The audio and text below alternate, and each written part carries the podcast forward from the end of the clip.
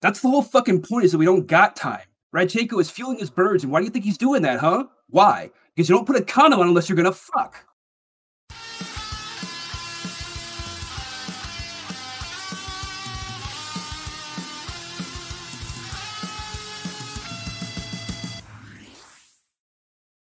A- absolute perfection there. Absolute perfection. 10 to 10. Thank you. Thank you for joining us for another episode of OK Roundtable. Do I hear myself out of font? I better not. you better have your headset on. No, I, I Um, clap too. Okay, that was a But it's just really hard to hear because NVIDIA RTX voice is just that good. It's it is that good. Unless unless you're a cricket that we learned very recently. Um yeah, uh someone else in, in in another Discord has a cricket problem.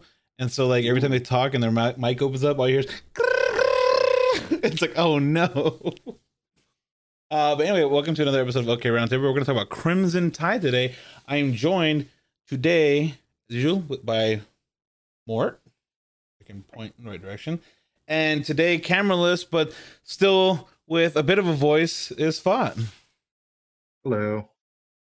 Uh, yeah. So I'm subjecting uh everybody to my Tony Scott uh obsession, uh, which started again when I was five, by having Top Gun be my favorite movie. And uh, Crimson Tide, of course, like uh, Tony Scott collaborated with Denzel Washington, I think the most out of uh, any of the big actors that um he's worked with. Oh yeah. Just looking at this list, yeah. Oh yeah, just look at Tony Scott films, and you're like, oh, oh yeah, that is like Man on Fire. Yeah, no, Unstoppable. Yeah, uh, Deja Vu. Yeah, like holy crap, this guy worked with Denzel Washington a lot. He worked with him in this movie, Crimson Tide, and said, "You, I want to work with a lot. Like you be are fair- nailing it." to be fair, Denzel fucking nails it. The the acting in this is superb. Like all all around. I don't think anybody doesn't do a great job. But Denzel and Hackman specifically are just putting on a fucking class for us. It, it's this movie okay so so to, to get it out of the way uh like out of 10 what, what, what do you thought what do you think about this movie uh two, no, uh nine, easy. easy nine all right fought Uh, seven. seven okay that's respectable like i'm i'm, I'm kind of like you know 8.5 to 9 you know range for me because i think that something about It's not military quite dramas perfect, but it's really close. Uh, it's really close. I, I think the first act takes a little while to get going, but once we're actually in the conflict on the boat, like, ah, man, it, it just starts going, and you are just wrapped from that point on. I, I at least I was. I couldn't do anything else but just sit there and watch. It was great. I mean, if there's anything that Tony Scott can do, it's it's compel you with a bit of thriller and some drama. Uh, what's up, Zelius? Yeah, we're talking about Crimson Tide. I don't know if you remember that movie. Great movie with Gene Hackman and Denzel Washington. Uh, the movie really like kicks off because it it's like when did this movie come out? Ninety one. Um, it, it's 95. 95. 95 okay so it kind of kicks off with uh like this is just a few years out of the cold war so like the, the ussr has collapsed so there's a lot of tension still there about like what could happen uh like in the 90s but like overall everyone's pretty chill but the threat of nuclear war is still you know there so it's easy tension that you can just use to wrap up they're like oh damn uh rebels have defected in russia and they've taken over nukes. Like immediately boom stakes. Like you know what the stakes are in this movie. Potential nuclear war. And it's like oh and and there's something that about tony scott that he just says yes we're gonna have drama here. And this is the tension. And it's the reason why it's the reason why when he re- he basically remade top gun in his film days of thunder because days of thunder Yeah, yeah, yeah, yeah. days of thunder was top gun with nascar vehicles Yes. and like the stakes are not as high because it's fucking NASCAR. It's not oh, it's not uh fucking war. Like it's not potential war starting. It's like the tension's not there. This is a really good job of weaving together a bunch of different specific war concepts that are all really kind of terrifying on their own. Uh, I, I think submarine movies in general are fantastic because there's some sort of primal fear that we have of being in a small contained area in a place where if it is exposed, you'll die. Whether that be a submarine or space or whatever the case may be, there's something primal about knowing that there's just a thin wall of metal separating you and instant death. There's there's a there's a great way that uh if, if I want to talk about the camera work, like besides some of the cool shots where they had to make they they angled it correctly to make sure like when they're diving, when they're going up, like when they're turning, like everyone is like there's a bit of a there's motion in the camera that kind of works with it. It levels out. It'll do Dutch angles at the right angle to make sure that you know that things are off kilter. But what what is interesting in the way that uh, this movie uses extras is to show how many people it takes to run everything. Like you need a ton of people and a ton of personnel doing little things, and they they they show the the military uh, like redundancy of everyone repeating orders, making sure that things are like you know carried out in a certain way. But it, it adds to that um that fear when everyone eh, when everyone's like, oh God, but your your your section is this section, like you're focused on this one thing. Who's controlling the ship? again not your job. That's not what you're focused on. Like they were like they're down here doing this and like it really kind of you know uh sells you on when things were are getting foobar the, the actual fear behind it. It's actually really cool. But you wanted to talk about music and that really perked my interest. I, I did. Um you know this is hans zimmer obviously. Right. Uh and, and, you know as you're listening to this I, I don't know about you but it kind of felt familiar to me. I don't know if it did or not to you. Uh, he did win a grammy for his work on crimson tide. Right. But if you listen to the main theme which is you know appropriately titled roll tide it's a pirates of the caribbean song. Like he clearly was like damn i really hit it out of the park last time i did a boat song. Let me just kind of throw some fiddle on top. And we'll just call it pirates because you know same thing seriously, go go listen to "He's a Pirate." If you're listening to us right now, don't yet, I guess, but listen to the song "He's a Pirate" from the Pirates of the Caribbean, and then listen to "Roll Tide" and just tell me that it wasn't kind of, you know, maybe a little lazy. I mean, which is uh, fair. He's done so many movies. That's interesting. I should I should definitely listen to that. Like I would I want to play it right now, but then you know that's the potential for copyright. Um I wait. I didn't even know Hans Zimmer's did Pirates of the Caribbean. Yeah. Did he? Yeah. Oh yeah. Yeah. Uh, the and Hans Zimmer was actually kind of uh um. It, it's it's interesting because it's definitely trying to ape off of Gladiator, which I think was also interesting. Like it's trying to ape off the way that uh Let's see yeah. what. Oh yeah, he did. Barbecue, very nice. Uh, but yeah, it, it, just has that vibe of like Gladiator, but like let's have big epic sounds and dun dun dun dun dun dun dun dun dun dun. But yeah, um, I don't know with this movie. Yeah. Uh, it, it's it's. Oh, dude. I guess to go over the over the the the plot of the movie, right? So a a rebel a rebel group in Russia has defected, which is about sixty thousand men, an entire battalion defected against uh, the Russian government. They hijacked a submarine base that had four subs, and they hijacked a nuclear site that had like twenty five nukes or something, like ten, like something like something, some number of nukes. And so the the the this submarine called the the Alabama. Alabama uh, is Alabama is deployed in order to position itself for potential uh, preemptive strike if it is shown that the nukes are starting to, are about to get fired. So the tension hits because they get an emergency action message to say fire the nukes and everyone's like, "Oh shit!" And then they get uh, uh they start finding a a rebel sub, and as as they're getting another uh, emergency action message, but the message gets cut off partway through, and now they have no idea what's happening. And the last orders they were given was to fire off nukes. Then their communication gets cut off, and it's like, did we get the message? So now the the central conflict is what was the the second message? because it's definitely about this. It starts off saying, uh, you know, nuclear action or whatever. It, it was obviously a continuation or a Retraction, yeah. Previous order. There's only two options. It's either stop or or even do it right change change now. targets. Like it could be changed uh coordinates of where suppose so. Yeah, but, Oh. but generally speaking, it's one of two general options based off what we're uh, in, informed of so far. Like that. was- No, that was one of the things that Denzel said. He's like, "What did they change the target package? Like, what did they change? Like where we're where we're hitting? Like it that could be it. It could be uh fire as is, change your change your target, or don't fire at all. Like like we don't know, so we got to wait for that. And that's exactly the entire tension of the movie like uh uh sets off is is a disagreement of uh what to do next.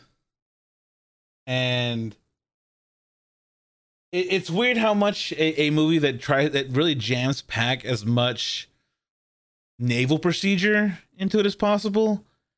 And like I wonder if that was maybe a slight criticism of the way that they did Top Gun. Cuz I know that like with Top Gun they opted Tony Scott opted to do a a sports movie style, you know, f- a filming of the movie. Like you want that's why they have a locker room scene. They're like, I have these hot looking dudes. Of course, I'm gonna have them with their shirts off. Like these are young, sexy It's actors. a sports movie beat for beat. I'm It's a not gonna sports movie. Like they even say, 100% with you. what what happens They after play the sport. first? They play volleyball, Yeah, oh, yeah. They also play beach volleyball, and it's hot. and it's sexy. Hot volleyball. the thing though because the thing that is kind of funny is like uh after the first like flyby like it's the first mission they quote unquote win but they go below the hard deck whatever the fuck but they do a flyby of the tower and then get in trouble and then that same night at least what it seems like because they don't indicate any passing of time and he's just kind of like I don't know, Mav. I got a family to think about. I just hope we graduate. And I'm just all like, why do you say it like that? That's 100% from sports movies. Like, Right. it's like the high school quarterback being like, oh man, I shouldn't have done that. It was really dangerous for the running back. Man, I just hope we can graduate, man. Like, we're, just, we're rebels. So I, I have I have a different theory maybe on what that's. About the procedure Doing- stuff? Yeah, Okay. I, I think it might be partially like a, a tongue in cheek, or at least like a drawing attention to it kind of way. Okay. um, because it is a, a slight problem, it's something that's had. I mean, we we have come very close to mutually assured destruction a couple of times. I mean, like that close, and it's just one person being like, "Just "Hold off," that saved us from all ending up in a real life version of this. So obviously, that's kind of what it's playing off of. You know, surely it directly mentions Cuban Missile Crisis. Uh, but like,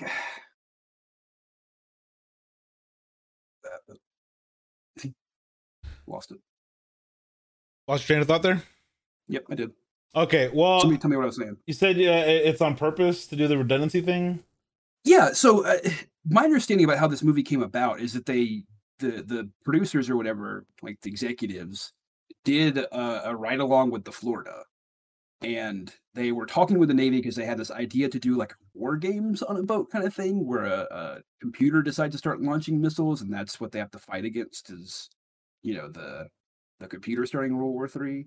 Oh, I was, I was, was think, I was thinking like the Kelsey Grammer War Games, and I was all like, "That's another sub movie, right?" Like, Not that Uh, but but like that that's apparently what it was, and the Navy was like, that can't happen. Like you see how many redundancies are here? Like it takes 20 dudes all saying the same shit 15 times just for us to get the keys to do this thing. And so like I think they put it in there maybe verbatim or maybe not. I don't know. They they were apparently able to like witness the actual procedures. I'm sure they witnessed some it drills. It, it seems Yeah. kind of tongue in cheek about that. Like, yeah, it takes 20 guys to do it, but it still just takes one fucking crazy dude to make this shit all go wild. I mean, Well, I, I wonder because again, that was one of the things that uh, they did a lot of research on. Like Like it wasn't until Kubrick and Vanilla Sky that Top Gun had the most expensive shot in a movie ever because uh, he wanted the sun's angle to be a certain way because like they because they were on a real aircraft carrier, right?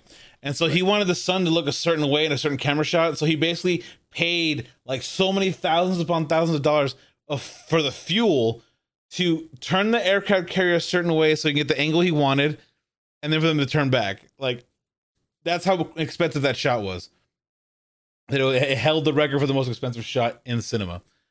Uh, and I'm wondering if like they spent a lot of time with sub people to tell to say like, hey, what would be a realistic scenario where shit would go wrong? It's like, like okay, well, this would have to go out, this would have to go out, like, and this would have to go out. Like here are the th- here are the ways that things would have to go wrong in order for it to make uh to make it believable.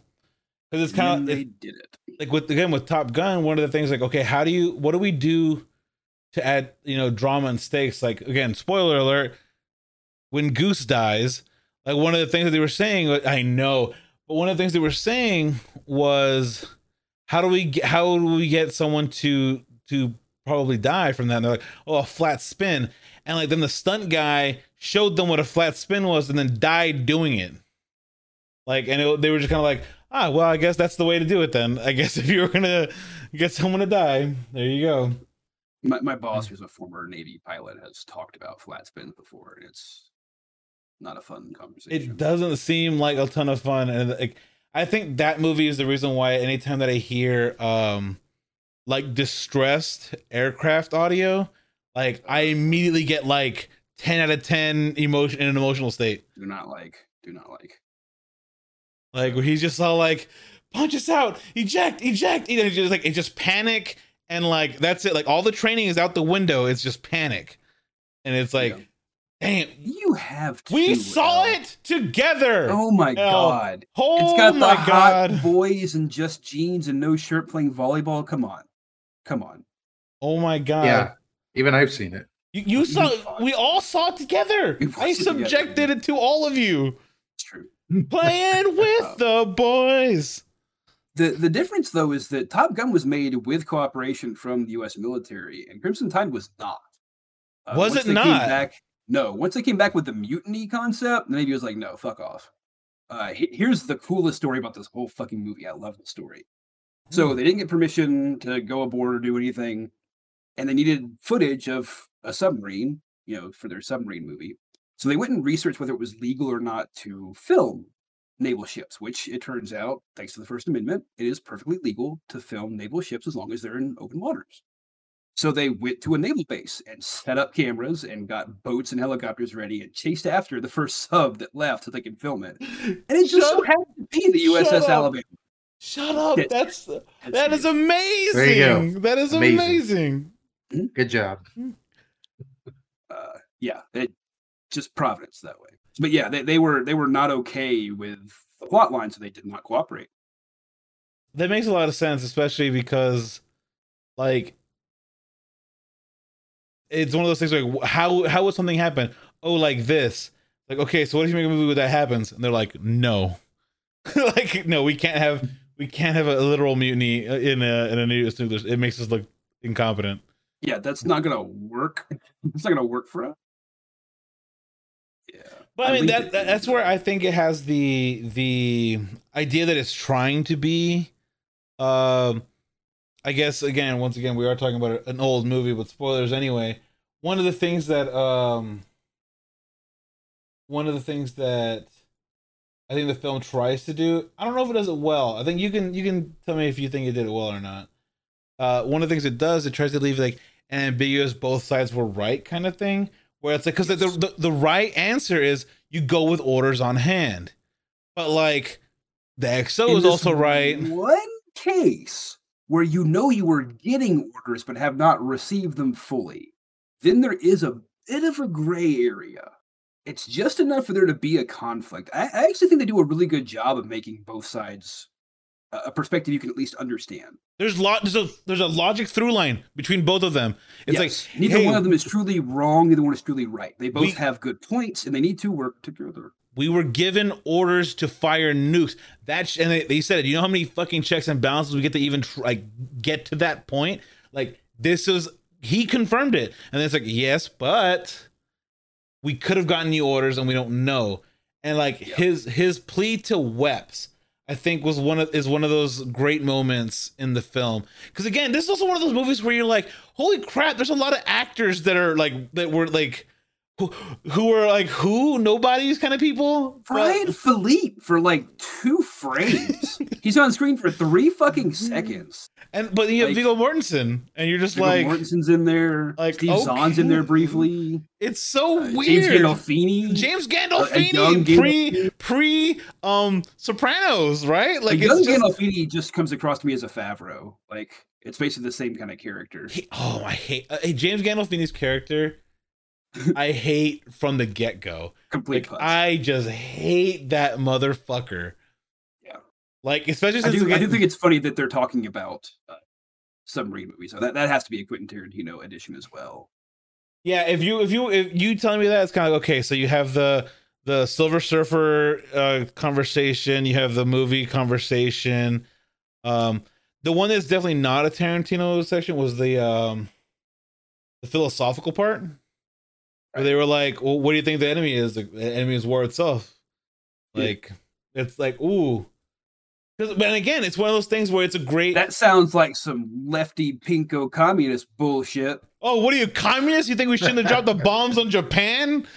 Actually, Gandolfini, I Yeah. don't think we should have dropped the bombs on Japan. Hot take. It wasn't necessary. Mm. It was just kind of a way of showing off so that we could win the war before Russia did. Hooray! It, it was yeah, it was a way to stave off Russia from taking over Japan.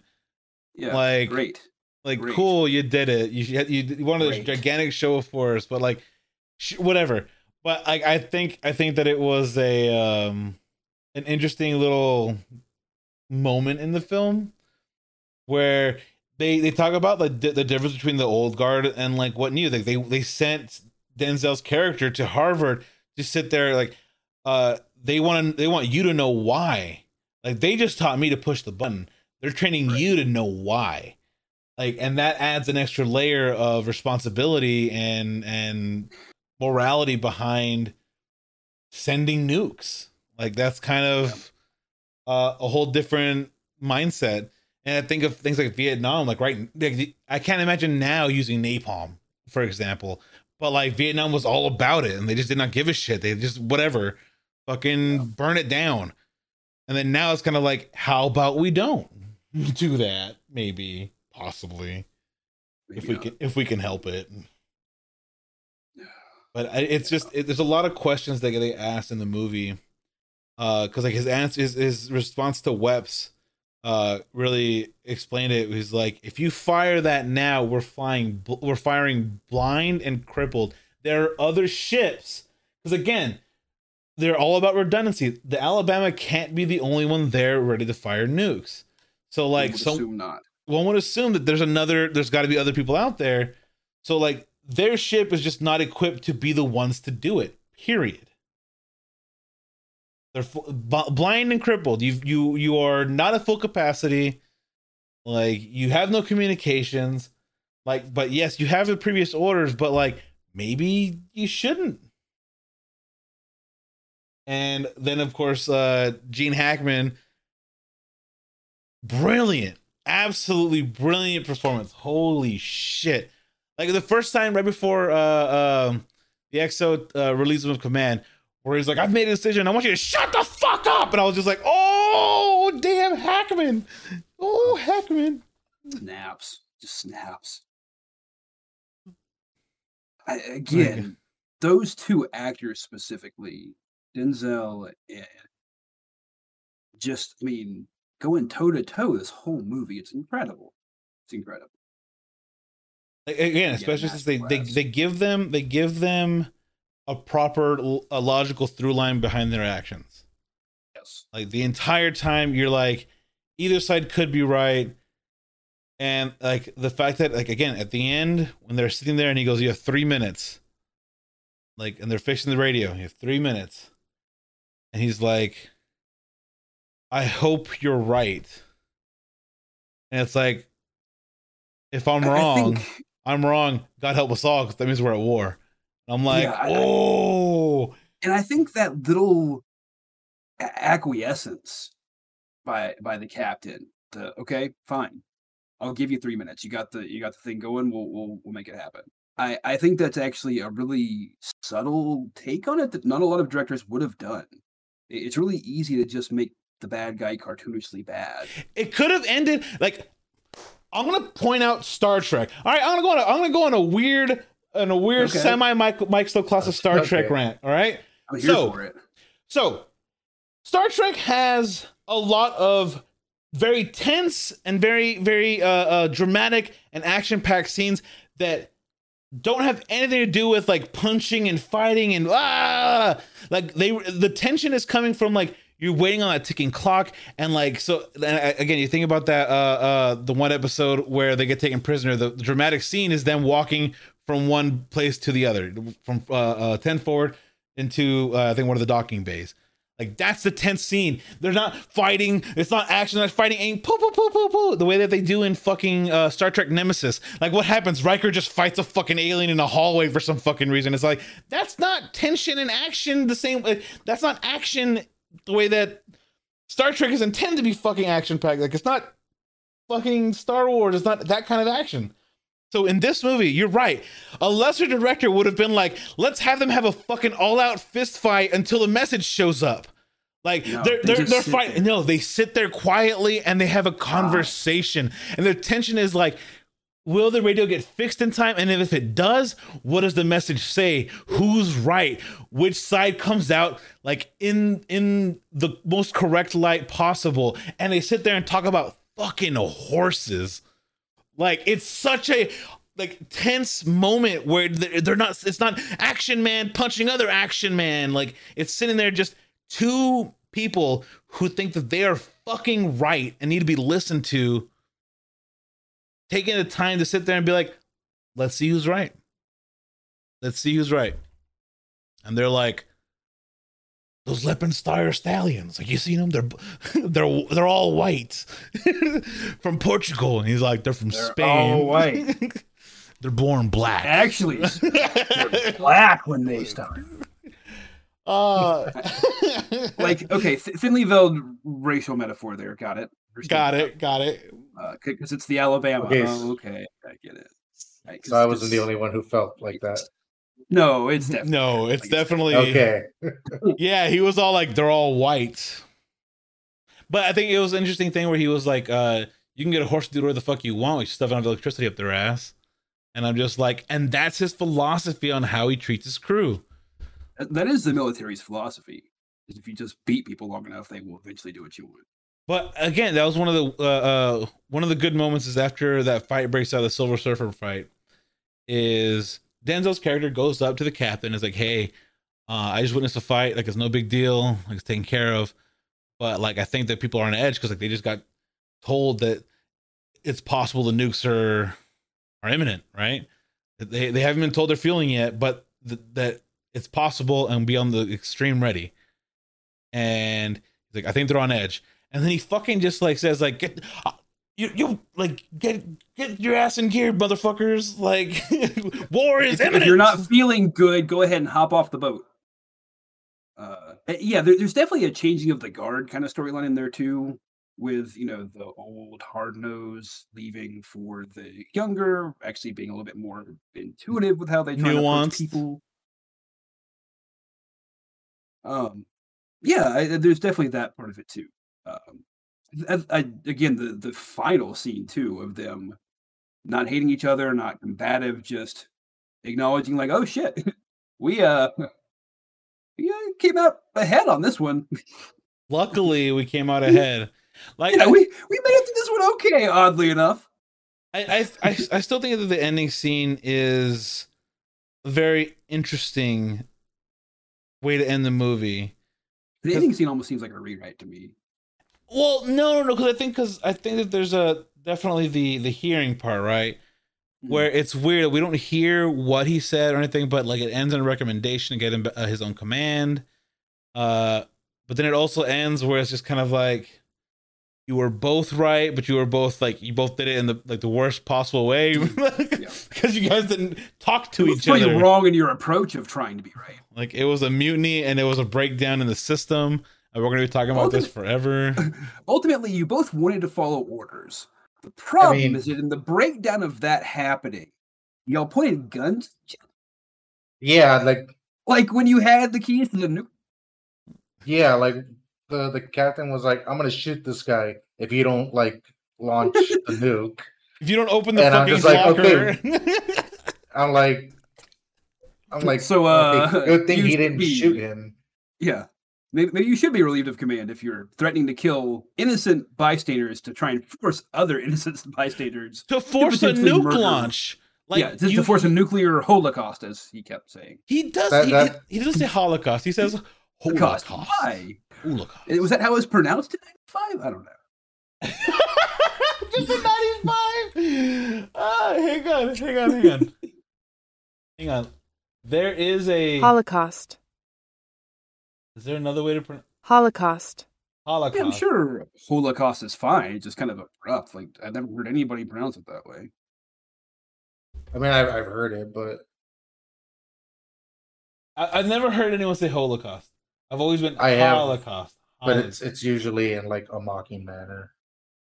Who the fuck mocks with the word Holocaust? God damn. Uh, plenty of politicians from my neck of the woods. True. Alabama. If if you, I don't know, like if you search in like the deepest parts of the internet too, it's very bad. I Have we avoid those mentioned parts of I'm the internet. From Alabama, have we talked about that? Roll Tide. I, Have we I- talked about the fact that I've actually been on the USS Alabama? nice. Oh no, Not this one though. The battleship USS Alabama. Uh, it's out of service. Is It's it a museum? ship. dude so was the lexington and like that's again i'm from corpus so like the lexington's parked here yeah, Yeah. in the bay right? And so you just kind of we would go because like the lexington was called the blue ghost because like, it got shot down and kept coming back. Like and, the reason why is they kept on fucking like patching it up and then sending it back out like you're like fucking bubble gum and cardboard whatever the fuck we'll close this hole let's fucking go. And um yeah, like it's a it, it's cool. Those those museum ships are so fucking cool.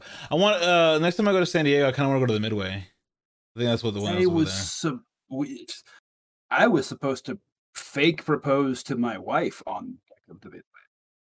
That Oh. was, yeah, that's how it was supposed to go down. We, my company was having their convention in San Diego, and we were doing a, a party thing at sunset on the Midway, and that was going to be the thing, because we were going to pretend that's when we were getting engaged, having already been married for like five months. I mean, That's if it, how I do things. if it gets you the gifts and the and the congratulations, I would See, do that's it. what I want is the fucking. Here's my registry, motherfuckers. we're, we're gonna do it upright if we can ever get out of this fucking pandemic because i do want the gifts i have a pretty well stocked kitchen but man i need some more shit like let's not let's not front It, it's it's but it's kind of um interesting because like that, I, I I would love to traverse the ship because I think that they had to have shot in a in so, either they created that set or they had to shoot in a um in a battleship and just like because it's the same design uh, of the hallways and the way that they um it everything's could laid have been out. filmed on a museum ship too right that, that's my only thought right is that they i actually thought it was really interesting. They they the, the cinematography on this rather than using the cramped space to try and shove a camera in sometimes it does the like through the crawl space or through the stairs or whatever look. Oh, through the grate a- on the floor yeah like that. i think that's such a cool way of making it feel like it's cramped while also giving lots of depth to the shot. It doesn't feel like we're super cramped but you still definitely get the impression that oh there's not a lot of room on this thing Well, because I remember uh, uh, in the climax where uh, Denzel, the XO is, is going to take back over the uh, the control room. He's literally on a level above them and sees them like leave and then post guards. He's like, "Oh, then we got to use the crawl space," and they use the cl- crawl space to get out and then take over the ship, take the missile. I- was like, "Oh."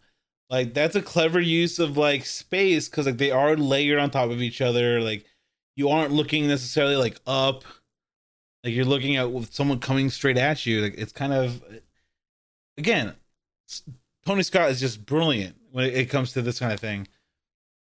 Maybe not exactly days of thunder but again we I, I that's just the movie where i'm like i've seen this already way too much. It's just top gun with cars. Like why is this happening? Uh I, I think that it's an interesting movie for um a war movie because you're because because of the way that it ends, the climax not being this this ultra action action packed like it's just tension gets ratcheted up and then like the release the, the the release is it's an unconditional surrender do not fire do not fire and that's it like it's not. It doesn't end in like, uh, uh, oh, the sub battle happened. Like that was the middle action that that almost cripples the ship completely. But it's not the climax. Like that that would be the climax of a cheaper, shittier movie. Sure. Or we have to get the nukes out, but we gotta take out the sub first. Bang bang, yeehaw, motherfucker. I mean, made five years prior to this, Hunt for an October, does kind of end on a dramatic sub to sub combat thing. Which again, just to just to throw this out there, there's only ever been one sub to sub warfare incident ever. It's not a thing that happens. It's really hard to sink a submarine with a submarine. Not a thing you can just like easily do. Uh, so like it just doesn't happen much. And for the reasons they show in the movie. Yeah. Where like you go into ultra like you detect someone else, you go into ultra silent, you move slow, and then like eventually you guys just pass each other. Literally yeah. like oh shit, there's another person. And both go, go silent, blah blah, and they just go. And you go and you go until you put enough distance between you and the other person that you're just kind of like you can maybe reach um communication depth and report, hey, submarine sighted in this general area and that's it. That's that's that's the best you're gonna do. Is you're gonna report the general area of where you last saw a potential enemy sub. There is no like, ah, we're fighting, we're dog fighting underwater. Ah! No, you get you get planes in with with depth charges, or you get a ship in with depth charges. But like, you don't take down submarines with a submarine. They're not built for that. Like in theory, there are anti-submarine subs out there, but like it just doesn't happen in the real world. It's it's not it's not practical. Like subs are are scary preemptive strike machines. They are espionage machines, but they are not they're, they're like submarine hunters. Yeah, they are not That's submarine what's really hunters. Scary about them is that they can just pop up anywhere and rain devastation, but they can't take out another sub very easily. Yeah, like it's it's one of those things where if if they wanted to. It's kind of one of those things where they they're that's why it's scary to be like they could be off the coast. But that's why you always have people like you know you have naval patrols out uh, on the coast for this or that with sonar and yada yada yada. You do your best to try to stop that, but you're not like oh man a submarine's fighting another submarine watch out like no it's just it's probably it's probably not a uh a thing to really worry about too much. Right. But again, that wasn't the climax. Like a, a different movie would definitely have that be the climax. Uh, we have to get the message out, but we got to stop this sub. Like the sub was its own problem they had to take care of. And in the middle of that was a tension of, of the relieving of the captain. It's like, and that that's what triggers the next set of problems. The sub's gone, but now it's like we still don't have communications. Oh shit. Like it's such a good movie in terms of um like having the, those small twists and turns because you think that Weps wouldn't go with it at first, right? You think that he's gonna be like, no, of course not. But then he like, he's like, fine. Yeah, you're devastated by him giving. It. Like, really, dude? This is your friend. Like, your family's hanging out. Right, the beginning, the big, the opening scene is their families hanging out at a birthday party for for the kid, for Denzel Washington's kid. And again, I think that is kind of a slow start, but I think it's worth having. Uh, also, I forgot to mention this before, but I love when old war movies start with like a whole like history lesson on what's going on, like it's a whole newsreel or something. Like I just love being given that much context in a movie. It's kind of like the Star Wars opening crawl, like what's going on before we get here. I, I would like to know. Uh, yeah, and I like that. Um, I, I mean, uh, speaking of scenes, scenes that I like, right? The the addressing of the crew before entering, I think, is interesting because it it it, shows like a cohesiveness of like what the sub has to be. And and it kind of uh is a is is a what what is it? Foreshadowing for the breakdown of the cohesiveness. Like where he's all like mr cobb like do you know the name of this ship? Yes sir. Like what is it sir alabama sir it's like why is it named that? Like for the proud people of Alabama. Those are damn fine people, damn fine, sir. and he was all like, uh, they're like Alabama, roll tide, and the entire crew, roll tide, roll tide. Yeah, it's it's, yeah. but there's there's it shows like group cohesiveness, and then it's just like whenever things start getting real, it's like the fight over the silver over bullshit Silver Surfer comics. And then it's like there's clearly a beginning of the breakdown of the mesh of of the internal unit. It, it seems almost like maybe the mesh isn't as strong as the captain thinks because you're you're led to believe at first that the previous XO is just not there. He's had appendicitis or whatever but then when you actually get him on the ship with the other regs, he, they start talking like he's just burning through XOs. Like, oh, right. what happened the last one? Oh, they called it appendicitis. Like, it seems like he's just going through them as quickly as he can, and probably because of this very same conflict. It's probably just that it's never been about something quite as big. Nobody's really stood up to him before. But in this one instance, it's a it's a place where the XO does what the XO is supposed to do. It's supposed to be that checks and balance. You you, you need to have more than one person deciding to nuke somebody. You just do. Well, I, th- I think that, that that scene post briefing room I think was really great because like he's introducing himself to all the the other chiefs, and he was he said uh uh he takes that dog everywhere with him. It's like yeah, uh, and they let him get away with it too. Uh, probably because he's the only skipper who's ever seen combat, and it's all it like does seem to be that. Like oh yeah, he did this in '89, this and like, oh, and then like what was it, eight or nine XOs uh, uh in 95 or 94 whatever the fuck or whatever they said. Like yeah what was the last one? What did he say? Appendicitis? Like clearly yeah. they think it's bullshit too. Right. Like they think the, the entire excuse about, about why there's a new XO is bullshit. But it's kind of an interesting um look because he he says he says one thing. He goes i don't want kiss asses. I don't want you know yes men around me. I want if you have a disagreement with me, I'm fine with that. Like take it to me in private, but like, and if privacy doesn't exist, bite your fucking tongue. Which like, okay, I understand, especially in the heat of battle, heat of the moment, like you got to, you got to, you got to show a little bit of restraint. But it was, it was interesting that as soon as there was that pushback of like proper procedure, he told him to shut the fuck up. So like clearly he's being a fucking hypocrite. He does want a yes man. He does want someone to just sit there and kiss his ass, and and to give him what he, he wants. I think in in in the moment, yes. In the moment, of course he does, because like because th- there's definitely a, a reading from this that's him being not just grateful but truly glad that his XO stood up to him and that he didn't allow him to actually follow through with it obviously it's the wrong answer. Launching nukes in that moment is the wrong answer. We do know that unequivocally from the end of the movie. And I think having gotten to that point, I think to some degree he's very grateful that somebody stood up. I, I in in my reading of it, I've always at what point he, is he grateful though? After I've always fact, assumed that after he, being proven wrong. As soon as it's it's known that they don't need to launch the nukes. He's immediately yes, no, no, no, yes. There, I'm talking about the first time so, he disagrees.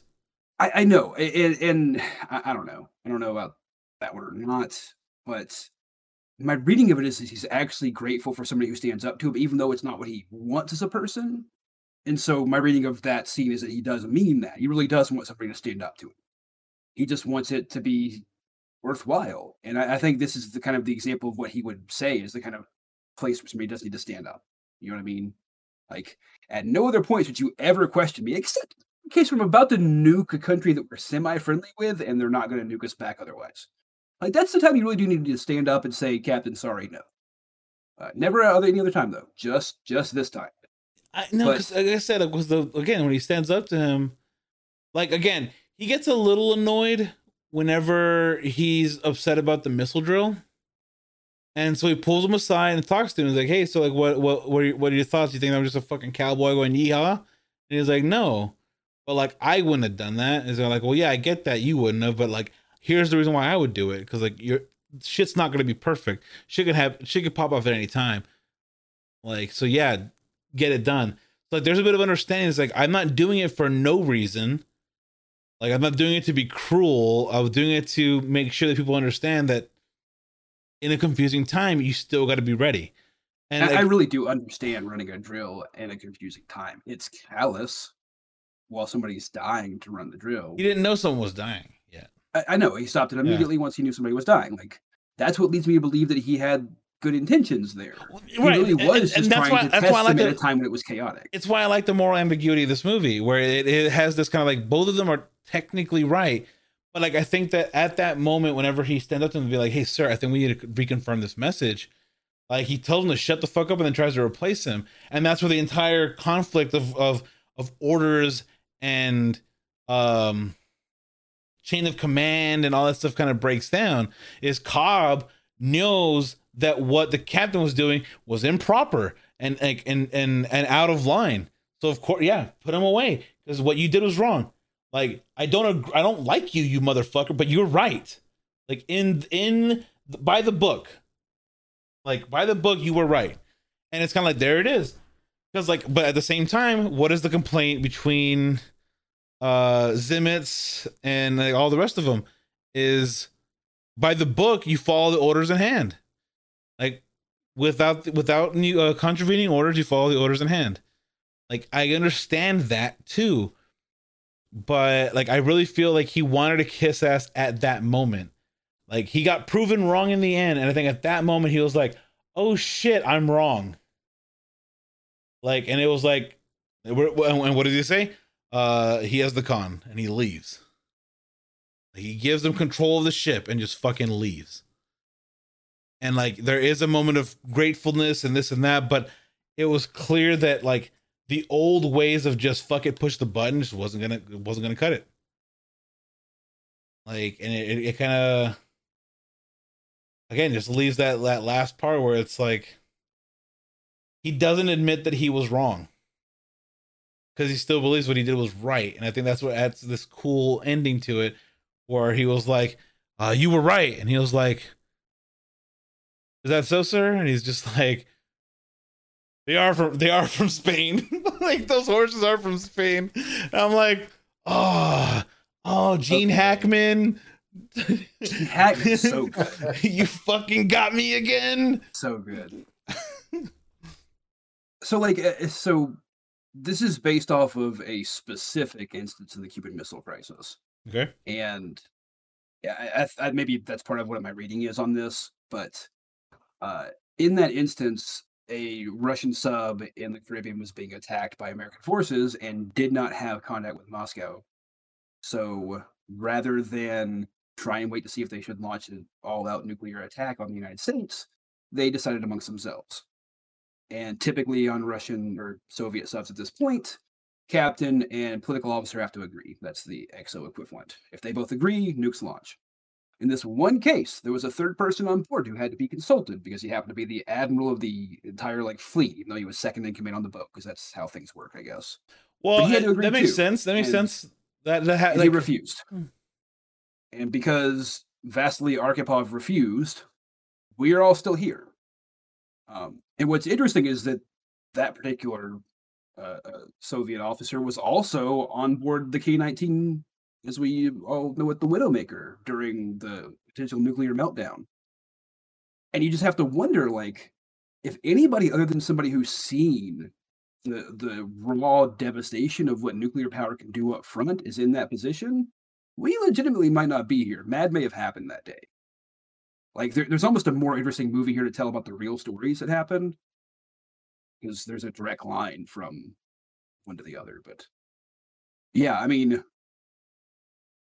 I think this reveals part of the problem with that type of setup too, is that yeah, that all works fine as long as the captain's willing to hear no and then stand down. And unfortunately, in this case, the captain wasn't willing to stand down and, and acquiesce to the no. And because of how people are and because of how we form relationships, people wanted to believe him because he's the captain.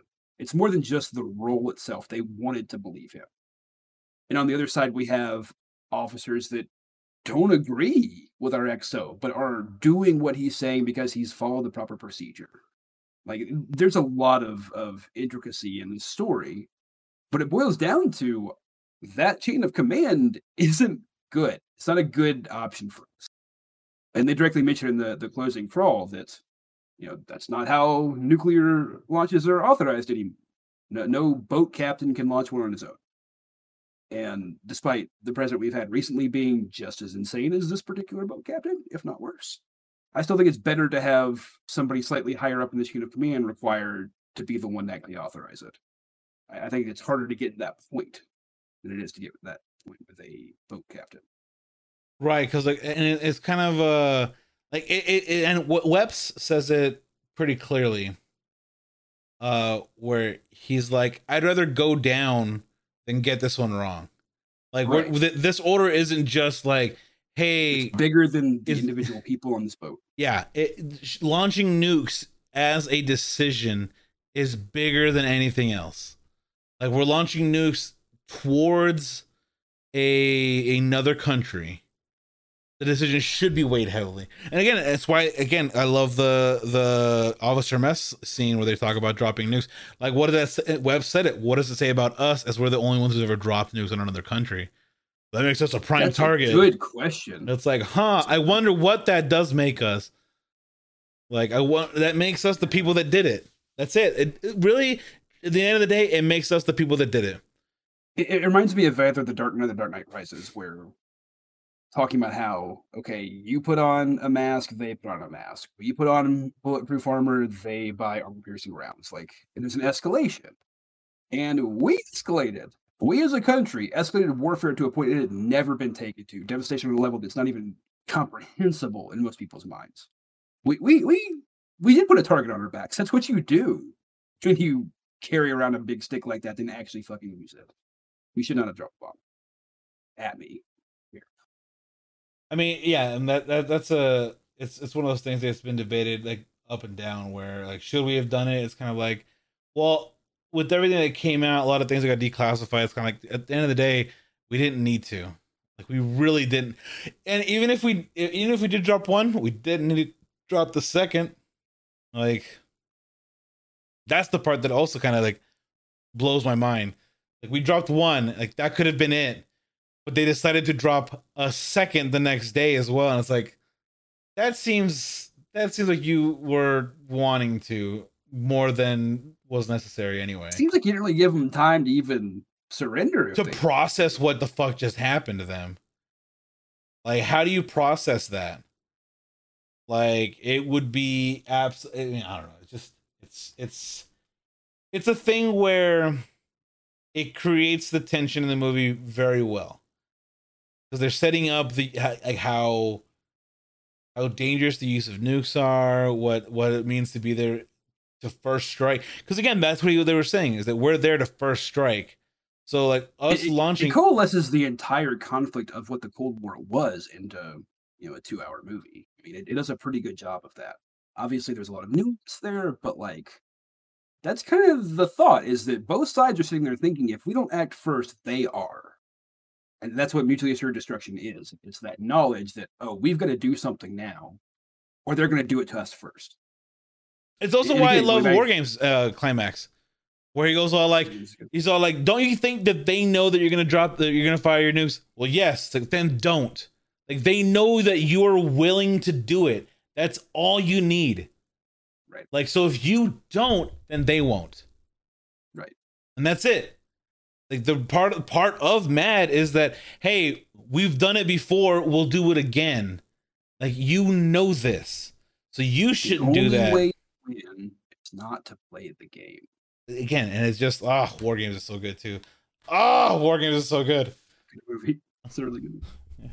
You're not wrong. Like- Like I don't even care that it feels like they're like there's like the the climax just the movie just ends and rolls credits. Like it just the movie cuts off like I've made my point. I'm out. Like like that movie always makes me laugh because I feel like there should be another scene. Like a uh what, what do they it call could it? have wrapped up. what is it a detente? Like an end? Like to to wrap like things up? Yeah. is that what it is? Yeah. I, I don't know if that's the word or not, but I know what you're saying. Uh, I've heard that description of it, but Uh, detente, the easing of hostility or strained relations, especially between countries, a serious effort at detente at the Eastern Bloc. Yeah, so like in the movie, it's the releasing of tension. Like it's like that's where everything's released, and then like you have like a a nice little breather to to let it soak in. But this movie is just kind of like, would you like to play a game, or how about a nice game of chess? And then like everyone's like, yay! And then like everyone's celebrating, and then credits roll, and it was just like. It, it needed the the the, Mod check? uh, the it needed the scene that we got in this movie at the panel where it's like right. you both are you both are fuck ups. Like you have fucked me. I am fucked now because of you guys. Fuck both of you. You get out of here. You go on a boat and get away from. Me. Like You retire. You need to learn your fucking lesson about like how things are done. See, some uh, my reading of this too is that Hackman's character does request to retire and recommends uh, uh, Denzel for for the captain role. That is my reading of that. Right. No, no, I, I I got that too. Um, Yeah, me too. I, I- I really do feel like Hackman is actually truly glad that he picked this one time to stand up. I, I- again, I, I could just be reading this myself. No, but I I I agree with you after the EAM comes through. But but I think even as he's setting up for that, when he's telling him like you don't you don't fucking talk back to me, I think part of that is the setup for you better make this worthwhile. There's gonna be a time when you need to actually stand up to me in front of the men and actually make a fuss. and No, he said if the if there if uh, you if you have a disagreement, you say it in private, and if privacy doesn't permit, bite your fucking tongue and just repeat my commands. I, I know, Like, but but again, it, but it my, wasn't. my reading of that is that it's. I think I think that's where he does have that shift after he's proven wrong. That like, because again, the whole thing could have been because like what launch depth, like even if they were fighting the this up, launch depth was one five zero, communication depth was still seventy eight. Like whatever the fuck your your reasoning of whatever it was, it was before the the uh, attack had left them completely crippled. So like they could have, in all honesty, as quickly as possible, risen to the to radio depth, gotten gotten the message through because if they were going to go to 150 anyway go a little bit higher hit 78 uh get the message in uh, but that's not what hackman wanted to do he's so pissed though about. that's what i'm saying he was so mad he was well, I that, mean, that yeah. definitely uh, uh, skewed his uh, reasoning skills there. There's He a re- pissed about that. i don't know what it is but the way that denzel washington says shoot the boat float the buoy float the buoy like the way he says buoy like fucking like it just I get like a weird like feeling.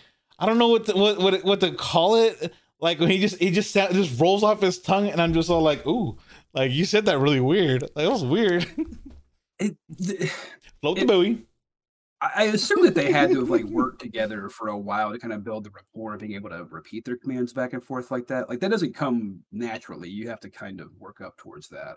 And I wonder if that's just not how like sailors end up talking. They have kind of I don't know, almost jingoey ways of of saying some of their commands and whatnot. It's all like, all right, uh, very well. Float the buoy. Here were the boat. Float Like, the buoy. a- Aye, sir. Float an- the buoy.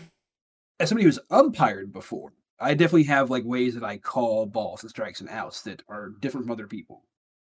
How do you how do you how do you call, how do you call a strike? I'm not going to yell in the mic right now, Damn it! I wanted to hear Uh, you fucking. Uh, but I, I don't do like a long like, "Skirrak." No, it's, it's just a quick strike.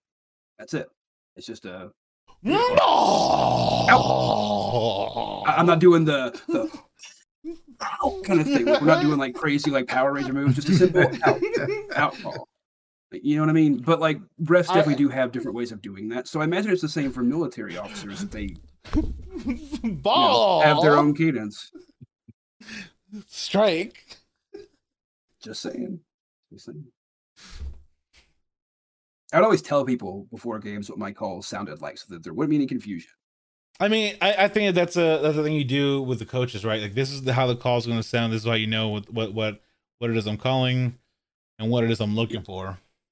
This is what my foul signal looks like. This is what a ball looks like. Yeah, that kind of thing.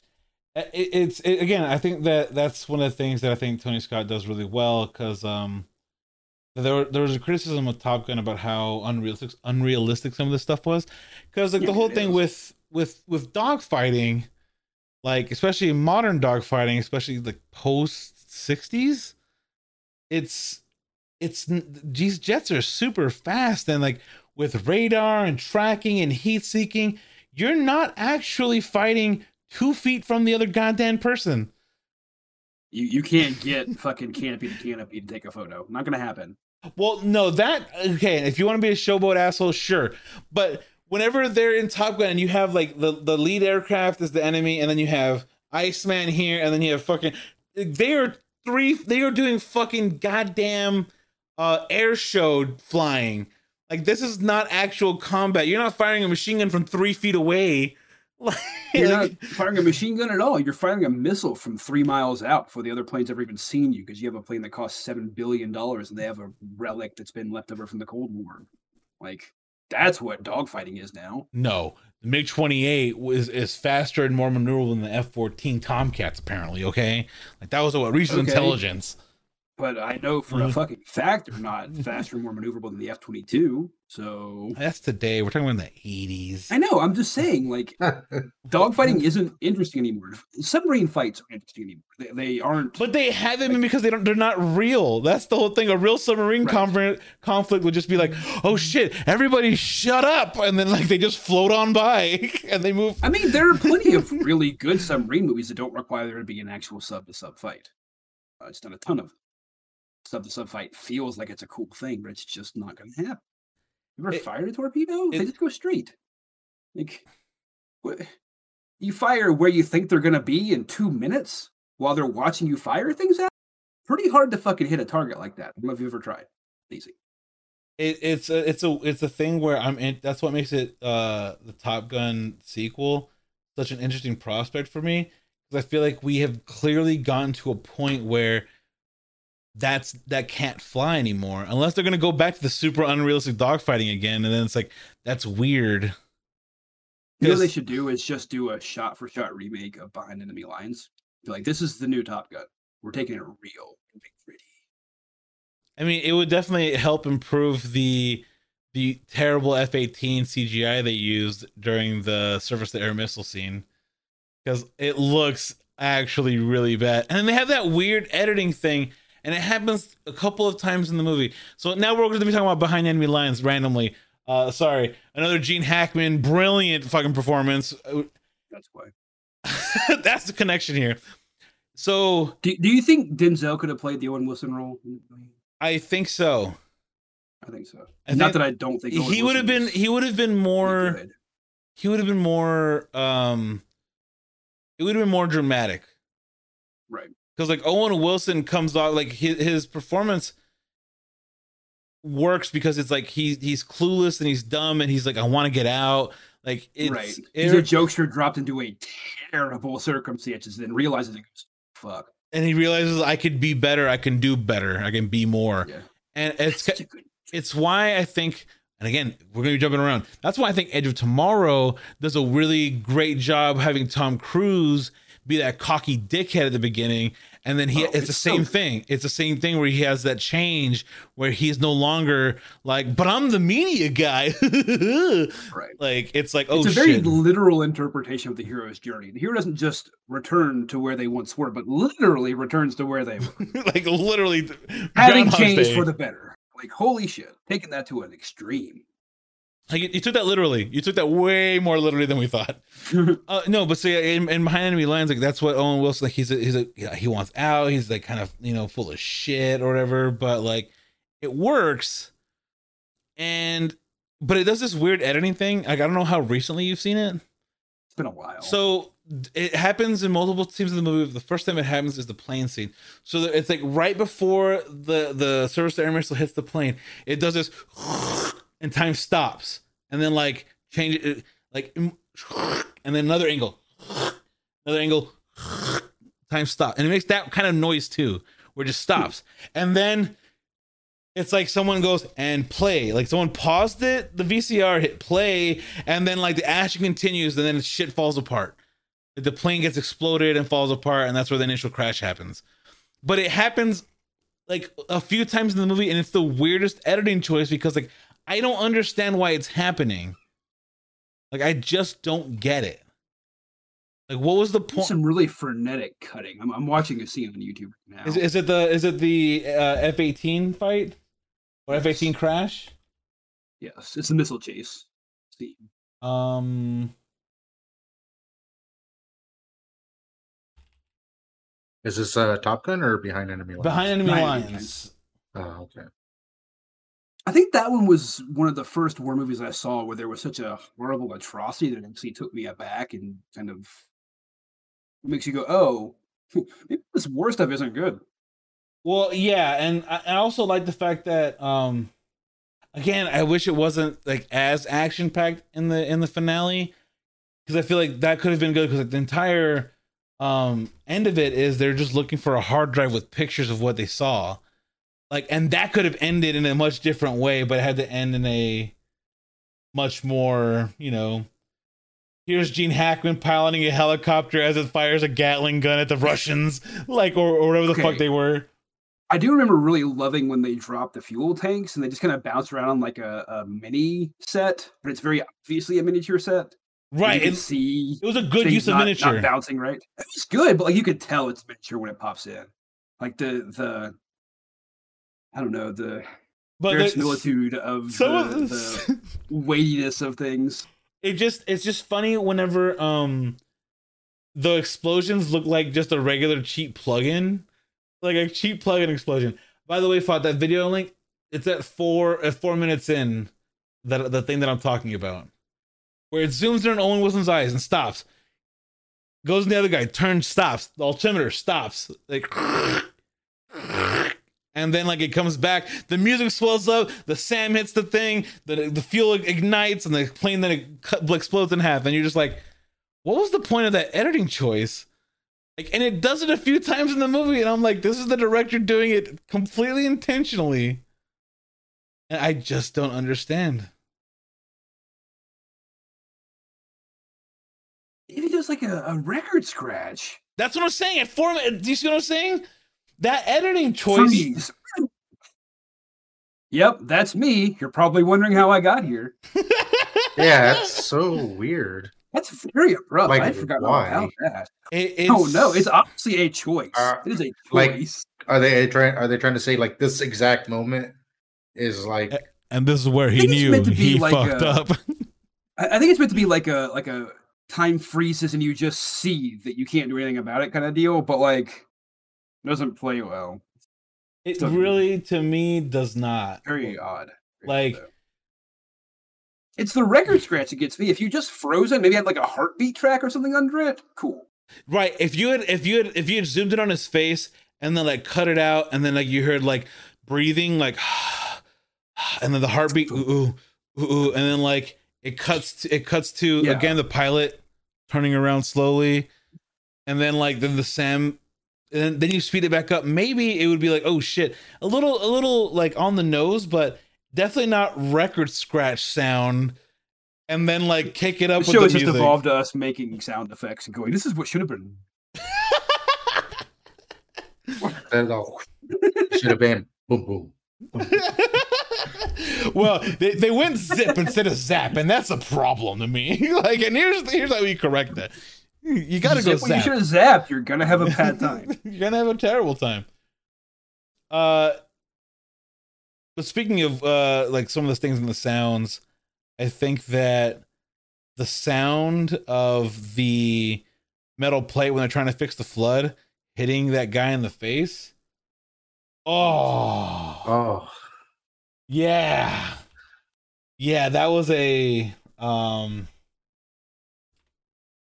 that was a bit gruesome if I do say so myself. But yeah, no, Yeah. but Steve Steve Steve Zahn being the one that gets hit in the face though is a a real um like hey, they clearly had no idea you were going to be an actor like at any No. point. Again, Phillippe just I think all he did was like have a fish tank. I think that's his whole like character arc. Ryan Is Phillippe that- had a fish tank that he looked at. In one scene he has a fish tank, and then another scene he covers the fish tank as they're going to war. That's Ryan Phillippe's whole arc. Yes. Uh, So- yes. Yes. That is that is literally literally it. And I don't I don't know I don't know if he- I didn't recognize him, but maybe it's because like it was the accent. But Daniel von Bargen was uh Pachenko? really? Yeah. And they do I think they might have made him up. But I I was I was like there's no way that's I fucking feel like I was supposed to know who was playing him, but I did not. Uh, did not Right, I, I didn't picture fucking Grady. Like I No, recently I recently saw Super Troopers and I was like, that's not Chief Grady. I'm like, I guess it is. What the fuck? That's so weird. So look at stills from that now. I no, I did not catch that at all. Yeah, yeah, neither did I. Neither did I. But again, it's it's filled with so many stars that you like you're just like, holy crap. Like I don't know how they got uh, got away with it. I guess because it was ninety five, right? They just threw random people in there. Actually, is a Radchenko. That's terrifying. A real person. Ukrainian. I think so. Of the of those people that got out, right, or were in that movie, Denzel obviously took off. got Denzel did really okay good. Viggo Mortensen definitely did really well. Did okay. James Gandolfini definitely did Did okay. really well. Steve Zahn did okay. Steve Zahn exists. Like he, I mean, Danny Nucci at least went on to you know play Fabrizio in Titanic. You know, so he's Fabrizio. He is Fabrizio. he wants to complain about Silver Surfer, but he turned into Fabrizio, where he's an Italian, you know, a stereotype. Same thing. I'm gonna go into America. Uh, Matt Craven had a bit of a career. yeah, yeah. Uh, let's see who who else. Who else in this cast? Scott Grimes was in this.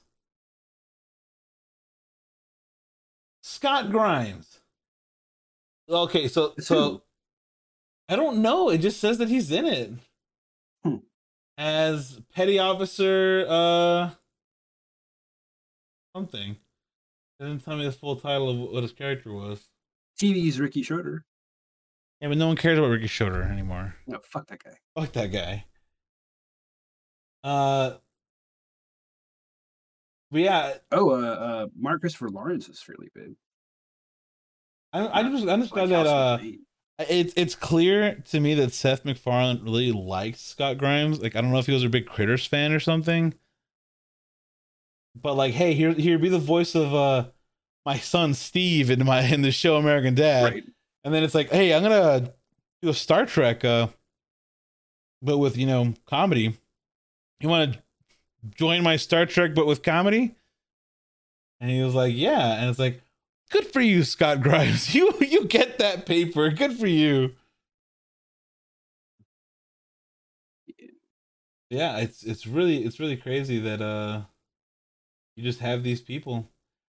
What did, what did what did some of these people ever end up doing? Like, I want I'm kind of curious about um I recognize his face, but I don't know any movies that like uh Rocky Carroll. Like was he he's an NCIS, isn't he? Yes. Like that's where I reckon yes, that he's Yes. Leon Vance. Yes. That that's why I recognize his fucking face so much. Because he's on NCIS as like the director. For like the fucking seasons after seasons. Yeah, referring role for season five, then main on six onward, and then also NCIS Los Angeles and New Orleans. I mean, because you gotta have the director making director decisions for directing, directing, directing. Yeah. But that makes a lot of sense. So like James Gandolfini gets Sopranos, he got fucking NCIS, like uh Scott Grimes got got American Dad. Like there's a lot of people who got, you know, pretty good careers after this. Like that's good for them. Like you hate to see like a big movie end up being like some of their only things that they do. Ryan Phillippe did this, and then two years later does I Know What You Did Last Summer. And then two years after that is In Cruel Intentions. Like, and then just kind of not much. Crash, I guess, be the only thing really. Like I'm kind Lincoln Lawyer. I don't remember that. like part of me really uh like I mean doesn't mind whenever like someone gets out of acting because they want to get out of acting. Like I think that's why uh part of the reason why I wanted to review Gene Hackman movies was like that picture came out and he's like he's been retired for 17 years. He just wanted everyone to know that he's still doing well. And I'm like, I want to appreciate Gene Hackman as an actor because he has like a body of work that en- uh, encompasses decades it's something that like each decade has something different to bring to the table. Like the French Connection is like this this gritty like literally we're not shooting with permits. Go fuck yourself. Kind of like underground like auteur. Well, I'm I'm the director. I'll do what I want. Kind of shooting. And then you have like Hackman is Lex Luthor, and he's hamming it up like he doesn't give a shit. That's what seems interesting, I guess. And then the nineties, it was like, we're gonna we're gonna put you in some military stuff. I think you'll do good there. And he's like, yeah, yeah. This this this does it for me. This does it for me. And then of course, uh, the other movie I want to talk about is Enemy of the State. I don't know if we want to talk about that uh, next week. I think that's a an extremely relevant film. Like- yeah, I've only ever seen that one once, and I was a child. So So I- I know I've seen parts of it, but I've never like actually sat down and watched it. it's it's another movie where you're like here is an actor who you have the pedigree and the reputation of Gene Hackman coming into uh and Wilson's not necessarily up and coming actor, but like he definitely hadn't done more Maybe they're trying to serious get Denzel for roles. Well, I wouldn't be surprised if they try to get Denzel for it, but like it's one of those movies that you you can see him uh with someone who probably hasn't done the same level of dramatic acting. Because Will Smith was, you know, Big Willie, you know, like ha ha, kid rap, you know, like uh, word to your mother kind of thing, whatever. Like parents just don't understand. Word to your mother. That's the exact quote. What what, what parents just don't understand. Yeah, it is. Uh, and then his Fresh Prince, and like there's like some serious episodes in there, but overall it's very over the top slapstick sitcom. right. Well, Enemy of the State's '98, and Right, you- you have Men in Black, Men in Black. and then or no, uh, Independence Day '96, Men in Black '97. So, you know, not exactly any major like dramatic roles to this point. Like Just the episodes of Fresh Prince that you mentioned, which are admittedly very heavy, and he delivers them very well. yeah, he does, but you you have a a Will Smith who basically does like a science fiction slash comedy, and then you have uh Independence Day science fiction slash you know disaster movie, but even so, his parts are fairly comedic. Like the things with him, like and, and again, it's a fair criticism to say like whenever like you- whenever they're in the briefing room in Independence Day, whenever um they're like, "You got anything to add, Captain Hiller?" Like, no, I'm just going. I can't wait to get up there and kick ET's ass. And it's like, Los Angeles just got destroyed. You don't know if you're, if the person that you've been with, if your partner is dead or not. Like, there is no, "Ha ha, let me get quippy with you. Haha. Ha ha. Or crap.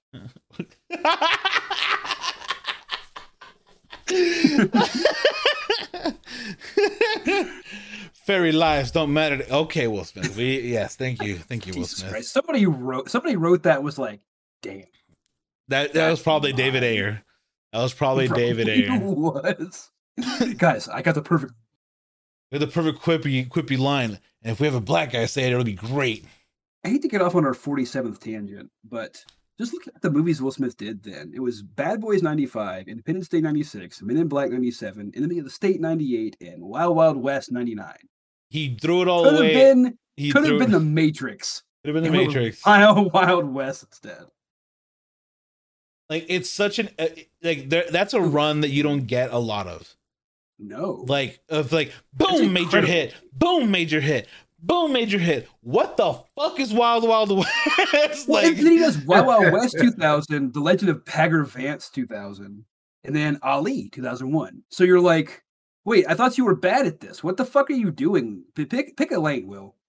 pick a lane. Well, I mean, it is okay. So Either be bad in bad movies or be good in good movies. Post- you can't be both. post 95 i will say this with the prevalence of home video with the prevalence of like things like the dvd coming out uh there wasn't the same kind of ah i did i i do bad movies for the money let me sweep it under the rug happening.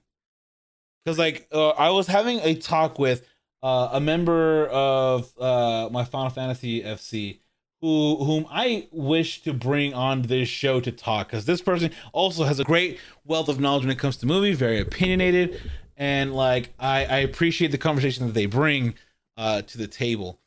Um, but they were bringing it to me. They were kind of like the thing with people like Nick Cage is a Nick Cage movie comes out, you don't know if it's gonna be good or completely shit. And I was like, I There's think no indication. But I was like, I think that's always been the case with almost every actor that's like a major actor that people try to get in. But it's just that now with the internet and easy, more easy access to every film possible, we get to see that shit instead of it being like a straight to China, like in it, um, straight to a foreign market rental place. Like now we get to see it too. Like we get to see those those Bruce Willis movies that he's there for like two days max and then gets the fuck out. Like those Steven Seagal movies, the Nick Cage movies, where it's just like you take a paycheck to do some um rapture movie because some Christians paid you a lot of money uh to do some The propaganda. Reboot of Left Behind. The reboot. we brought it back. like we didn't need a reboot of this movie. We could do an entire podcast episode just on Left Behind series. Ella and I both read those coming up because we're from the South. I yeah, you read shit just because it's like, okay, well, this is interesting. It's it's like a dystopian future kind of thing, but okay, my parents don't hate that I'm reading it. Nice. And then you realize that people take it seriously. And you're like, oh no. Like they wrote these things as fiction. There are people that believe this is going to happen verbatim. Like you guys are real dumb. really dumb.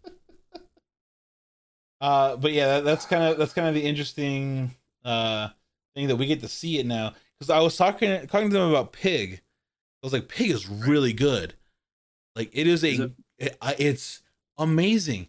So you have no idea. Just by looking at it, I'm like, that could either be the best movie ever or the absolute worst thing that's ever existed. and it's hard to tell because it's a no way to know. Because one, it's no a Nick to know. Cage movie, and then like two, it's a low budget indie movie. But like overall, it is a great movie. Pig is Pig is one of those movies that like you see the commercial and you think, "Oh my god, is this just gonna be John Wick with a pig?" And you're just like, "Oh no, where's my pig?"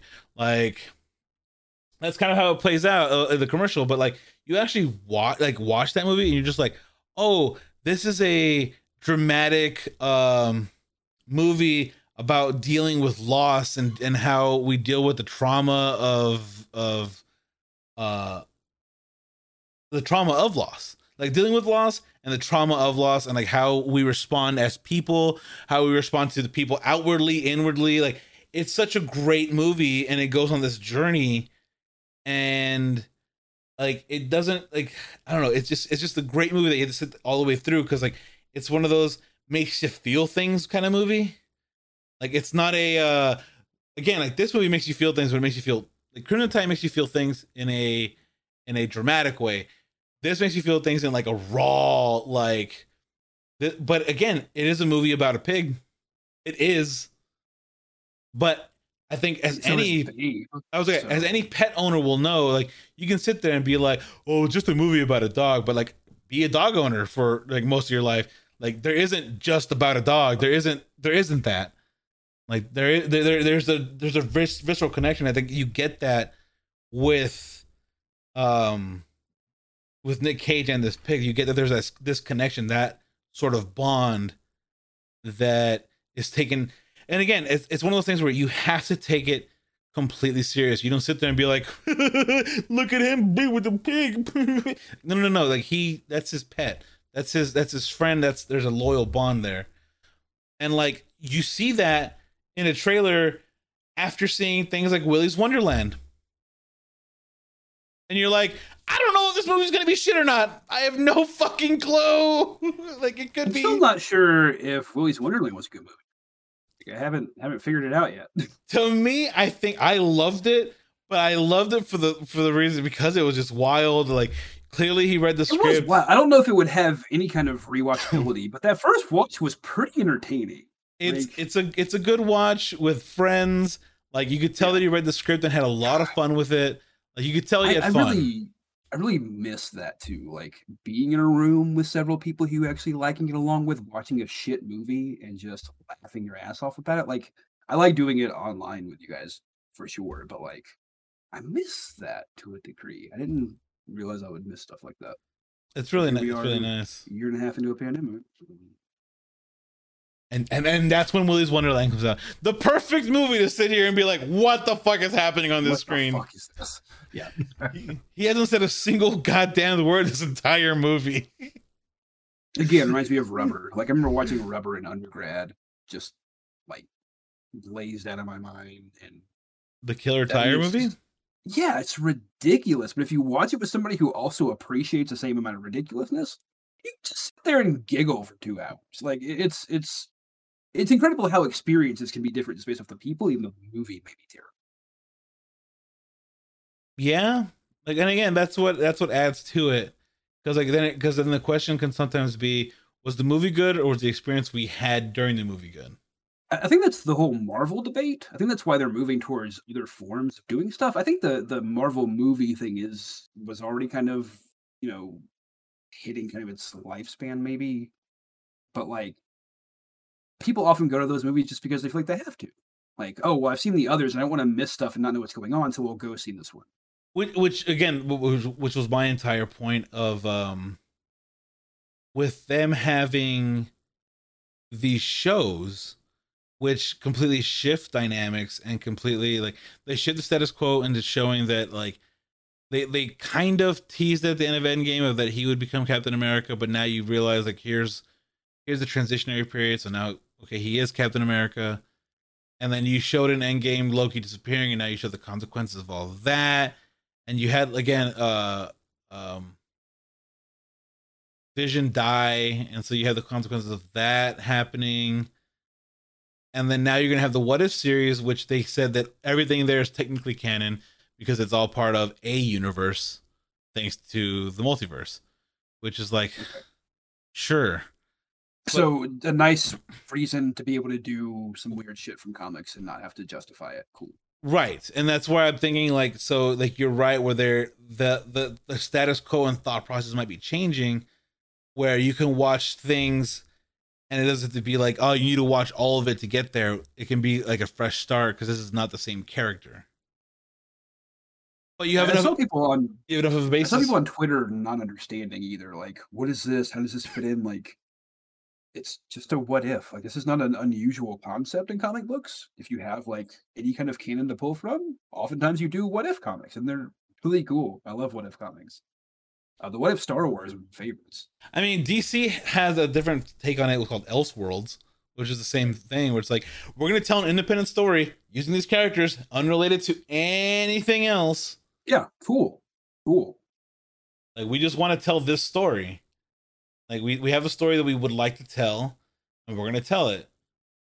And, like, that's why I think people people seem to forget that, like, a lot of movies are just movies. not everything is a fucking connected franchise. Like it's okay if a thing doesn't become a franchise either. You can have a standalone movie. I told the story I wanted to tell. In, out, wham, bam. I'm thank you. Like Crimson Tide is a perfect choice. Like they could have been like, oh, we need more submarine movies or whatever the fuck, whatever nonsense bullshit they could have uh, come up with. like, oh, we need we need Crimson Tide too. Now this time he's the he's the captain. And it's like, and now we see what happens. And what Tom Holland's the XO because that's just who you put if you need a young appearing person. No, No, we should do Crimson Tide too, but it's all women. no, it's oh my god. It's the all women sub, and the and and we're gonna have we're gonna have um it'd be all improv. We're gonna have seventeen hundred takes for every scene. Say whatever you want, and then we'll find the best cut of that. Mhm. And then hopefully it'll make sense at the end of it, and not be. And if, if people don't think it is, they're sexist. Right. That that is how it works. Like they're they're just sex. They don't get it. They hate women. And it's like, or the movie wasn't good because the movies can just be not good. Like some of you know what's weird, and I find it very strange. Again, tangent number seventy-two. Like if they made a Crimson Tide with all women, I would be so like, okay, but that doesn't make sense. And they and you get that criticism, the backlash of like, ah, you just hate women. Like no, like you know, you know what one of my favorite movies is. 'Cause, Like every time I see like an all-female led movie, I'm like, they they've been doing that forever. Like, does anyone does no one remember the First Wives Club? Does no one remember that classic? Like, that's one of my favorite fucking movies. It's so funny. And it's these it's again just a woman led movie about like, you know, like them forming this club. It's just such a good movie. But I'm like, they do that show like what do you like I always hate the fact that everyone goes back to um to aliens or alien and aliens as the like oh you what do you mean female action stars? I'm like there's only been it's only been uh uh aliens and terminator. Like you can't you, you can't go back and be like ah we had we had it two times already guys. We're done. We don't need it anymore. Like, you just Speaking gotta of make a good movie. I'm really interested in the upcoming Netflix movie Kate. It stars Mary Elizabeth Winstead. is the actress Cake? Kate. Oh i heard Cake? kate i heard Okay. cake and i was like Yeah, I would enjoy bird Kate. cake. I'm like, Yeah, ooh, I want cake. I was like, how fat am I that you said Kate? And I was like, oh, did you say Kate? Is it is it red velvet? I heard Kate. like what kind of what kind of But yeah, I'm interested in that. It, it- I like her as an action star. We were talking about Sky High the other day. Do y'all remember Sky High? I never watched it. Oh man, you should. Like, I think you should. I should go back and rewatch it. I remember it being a really interesting take on superhero stuff back before they started being super ubiquitous. Mm. But yeah. I, I I think that we've gone like way into seventeen thousand tangents, but that's our way. Uh, our way. but Crimson Tide, really good movie. Let's hope for uh, uh they don't decide to do an all female remake because like if they do Sigourney Weaver in the Hackman role, Regina King in the Denzel role. and then randomly you have like Susan Sarandon be uh chief of the boat. Yeah, sure. I like it. I'm down for it. Uh, and then you have Melissa McCarthy like falling down somewhere. Yeah, she, she's the the chef. The the The one that dies at the start. Oh no. I'm sorry. Well, I mean, Gene Hackman says like, "You think I killed that man?" No, it was just three hundred pounds. Like, could you imagine? Like, that's how Sigourney Weaver delivers that line. You think I killed? You think I killed her? No, that was her three hundred pounds that killed her.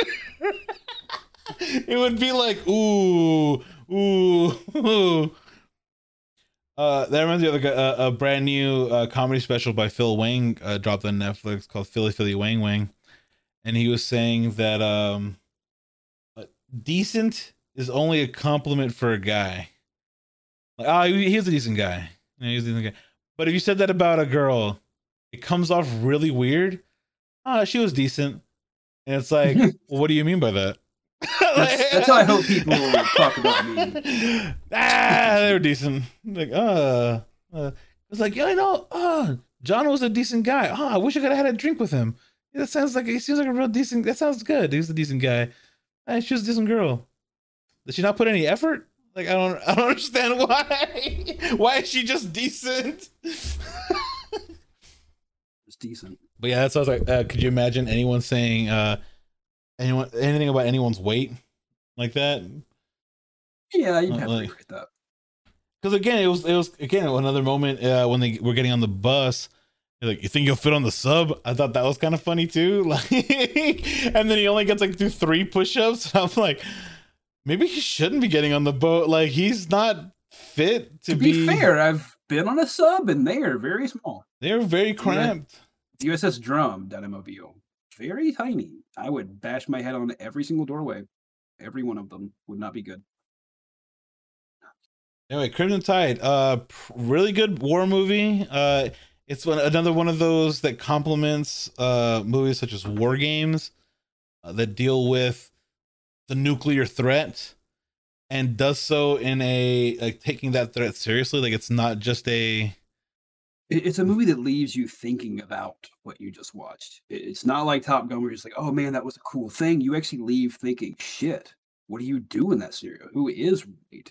How do you navigate that? It's it's deep. well the the state the stakes in Top Gun are definitely different because like the reason why they're out there again in the climax is they're aiding and protecting a rescue and they're trying to stop the Russians from getting within 100 miles because that's when they can fire a missile to just to take them out or take that ship rescue out. And it's kind of like okay so the, the stakes are only like stopping a rescue where this is like nuclear holocaust you know and that's what that was that's also the thing with war games. It's that threat. Uh also the sum of all fears. Like that's the thing where a nuke goes off. Like that's that's that's the thing about the sum of all fears i think is like uh that stands out is that a nuke actually detonates in a Mhm. fucking stadium in the baltimore ravens stadium for some reason. I just I do love how often we see AFC North teams named Cincinnati get their fucking stadiums blown up. it just, just- it just happens Mm, mm. so Ah, the baltimore ravens shit gets blown up and then it's like so the tension then becomes who fired this who set this off was it the russians was it uh or was it someone else People and so looking it looked like the Russians. right and that and that's what the tension of the, the climax is is jack ryan trying to figure out or, or trying to find out exactly who did it and trying to prove that it wasn't the russians and trying to stop uh, uh two uninvolved parties uh, from like again because the americans were going to fire first which would then cause the russians to retaliate. And so like to stop that from all happening that's the whole tension of the movie. That a nuke already went off but now it's to stop more nukes. It's like oh, okay. But the, the, the tension of the holocaust is still there. Like i don't know. The, the i think the way that um some movies deal with uh, the threat and use of nuclear weapons is definitely more nuanced and more tension driven than others. Correct. and I think Crimson Tide falls into the ladder of good good movies that do that, like and, and handles it very very well, and has brilliant acting, amazing actors who Would you agree? on. Top three submarine films? uh I mean it, it's like you have Hunt for Red October, you have Crimson Tide, and then you have War Games with Kelsey Grammer. okay, th- those are the. I mean, not not U five seven. No, U57 Phoenix the Widowmaker, not Das Boot, no, none of that. Nope. Uh, it's only because uh, John Bon Jovi's in U five seven one, so I don't give. I'm, I'm I'm not gonna. He is in U five seven. I'm not gonna give him the credit uh, that he thinks that uh, he deserves to be a brilliant musician and then also an actor. Like, That's stay in your lane. I mean, I haven't seen him in forever. I just wanted to mention Kelsey Grammer War Games because, like, you can't you you you said oh like War Games, and I'm like Kelsey Grammer's War Games. Like, Yes, Kelsey Grammer's. is that what is that what it's called though? I don't know. Uh, Kelsey Grammer sub movie. Down Periscope. Down Periscope. It's I called Down Periscope. recognize Down Periscope. There you go. That's that's the movie. That's one of the. So it's Crimson. It's Crimson Tide, Hunt for October, and Down Periscope. Those are the movies that you you, you need to take into account for submarine movies. All right. That, that's the big three. You heard it here first, folks. uh, but again, uh, we we've gone on long enough for an episode. Thanks everybody. Uh, I guess next week we can talk about Enemy of the State because it's very relevant to you know everything, and the fact that it came out in '98 is uh Yeah. should be huge considering the revelations that came in the years to come. I remember Uh, seeing that in the theater and thinking, this is a little unrealistic. Yeah, there's something about the NSA that just seems a little uh, unrealistic. That you have that capability. Hmm. And then you're like, oh, oh shit.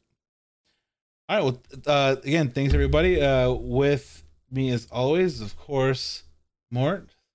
Wait, this direction in, in the camera, this way, and then of course today, uh, an unseen, but not at all, not voiceless figure fought is with us. And he, oh, he gonna say something? No. All right. All right, he did it. Right, thanks everybody. We'll catch you next week. Beautiful contribution. Uh, uh, be safe. Thank you.